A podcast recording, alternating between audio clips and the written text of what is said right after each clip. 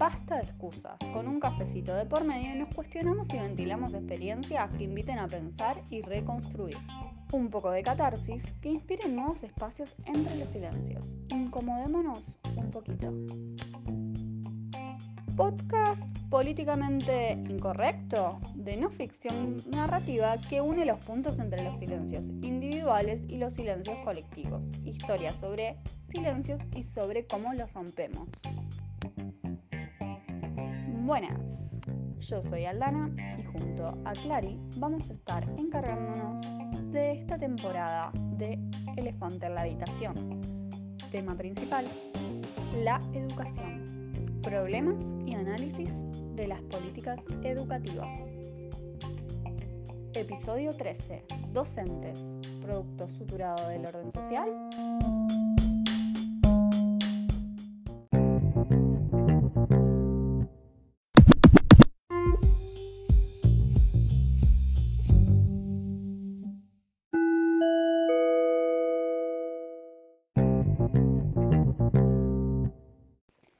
Bienvenidos a Problemas y Análisis de las Políticas Educativas, Experiencias y Contextos Educativos. Elefante en la habitación. Hoy nos encontramos en el episodio número 13.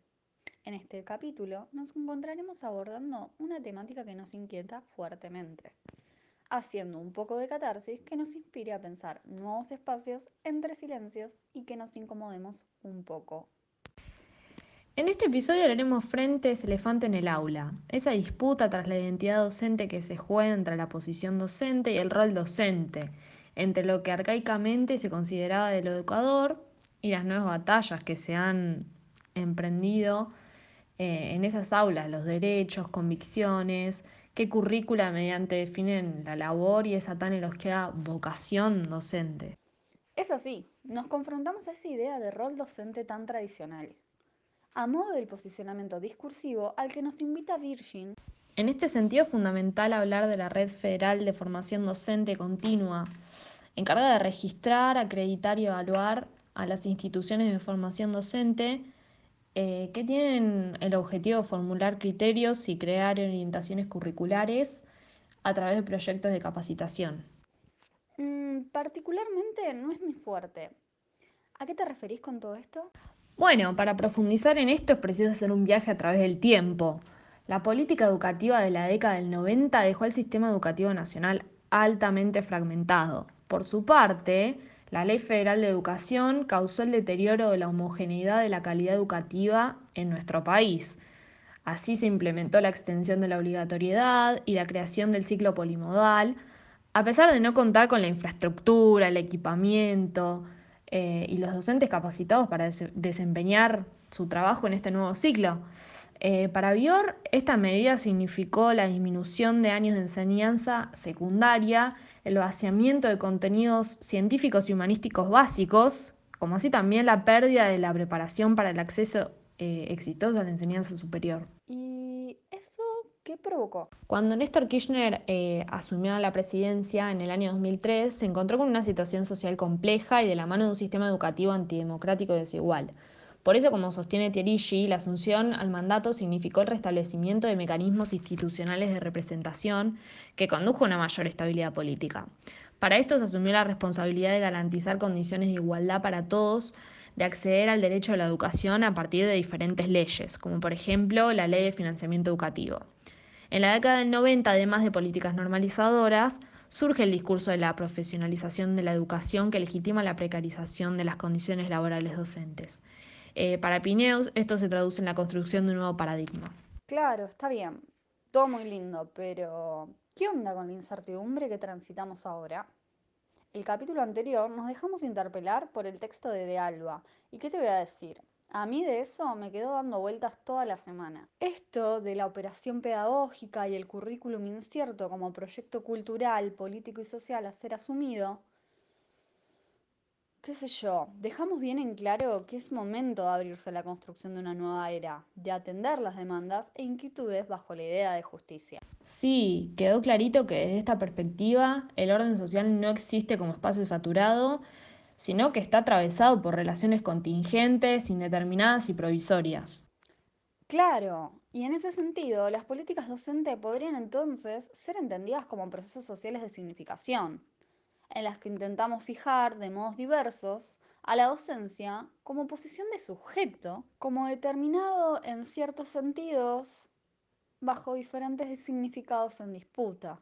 Y podemos llevarlo más allá, invitando a entender a la docencia anclada a la autoconciencia, ubicando a las subjetividades y a la reflexividad eh, en primer plano, evitando la generalización y tomando la biografía de cada uno eh, para hacer la producción de saberes transitorios y localizados, anclados en la experiencia en tránsito. En tanto, la gente andaba diciendo por ahí y dejando mensajitos que muestran otra realidad.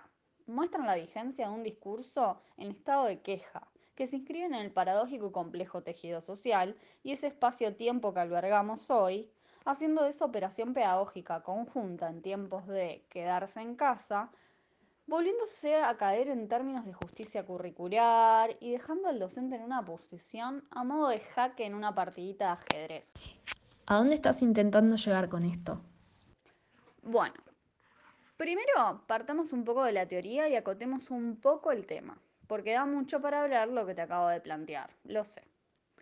Las posiciones docentes como el resto de las identidades sociales, son producidas, disputadas y transformadas en formaciones discursivas concretas, en cuya configuración participan las políticas docentes. Hasta acá bien, ¿no? Sí, eh, acá es donde hablamos de las condiciones de posibilidad de percepciones, pensamientos, experiencias, prácticas y relaciones para los sujetos.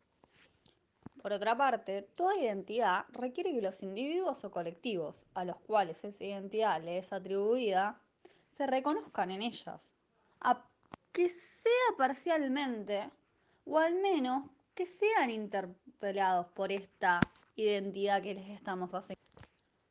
Bueno, entonces yo ahora te voy a leer unos mensajitos que encontré por ahí en Twitter.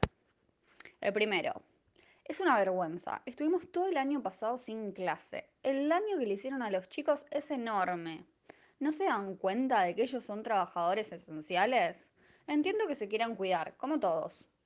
Pero ellos tienen la responsabilidad de dar clases, si no están perjudicando a los chicos. Y escuchate este otro. Soy padre y quiero presencial. He vivido falta de respeto todo el 2020 de profesores virtuales y he vivido falta de respeto de presenciales.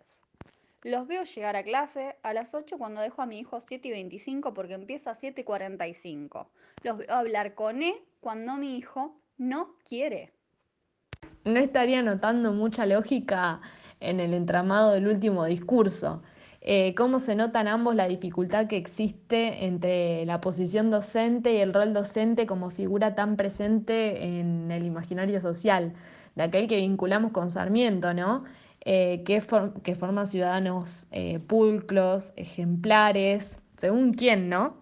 Acá tenemos un docente que ha es reducido de su carácter de sujeto social a su lugar de docente.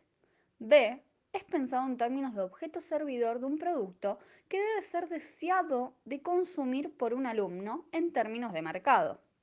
Y C, un individuo cuya trazabilidad personal no puede estar inscrita en su quehacer profesional, más allá de si es o no la inscripción educativa en docencia de la que deviene entre tantas otras cuestiones que podríamos trazar en estos comentarios, ¿no? Entonces, la fijación temporaria de una identidad remite al proceso de identificación como un proceso de sutura entre, por un lado, discursos y prácticas que intentan interpelar, que hablan y ubican a los sujetos sociales como sujetos de discursos particulares, y por el, por el otro, eh, los procesos que producen subjetividades, eh, que construyen sujetos posibles de ser nombrados, eh, como dice Hall.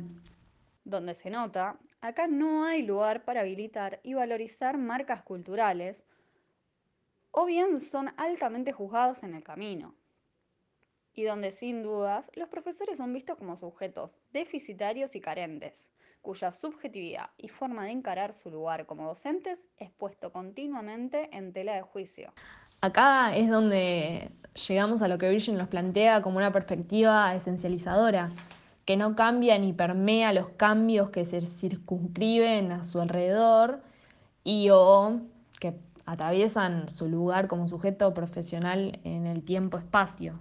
El miedo que hay detrás de la idea de una identidad docente fluida, que cambia y reconstruye continuamente, donde se recupera la intencionalidad política detrás de toda vocación pedagógica. ¿Cómo sería todo si más personas pensáramos al docente como artesano, no? Eh, estaría muy bueno romper con la idea de elegir entre posturas. Estaría bueno romper con más de un binarismo en esta sociedad, ¿no?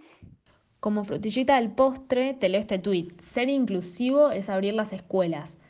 No pasa por deformar el lenguaje ni mucho menos por adoctrinar a los chicos. Te tiro este tweet para que lo pensemos para el próximo episodio que vamos a charlar sobre acceso y permanencia. Tema complicado, ¿no? Ni hablar en tiempos de pandemia con la virtualidad y la vulnerabilidad, que son temas en boga.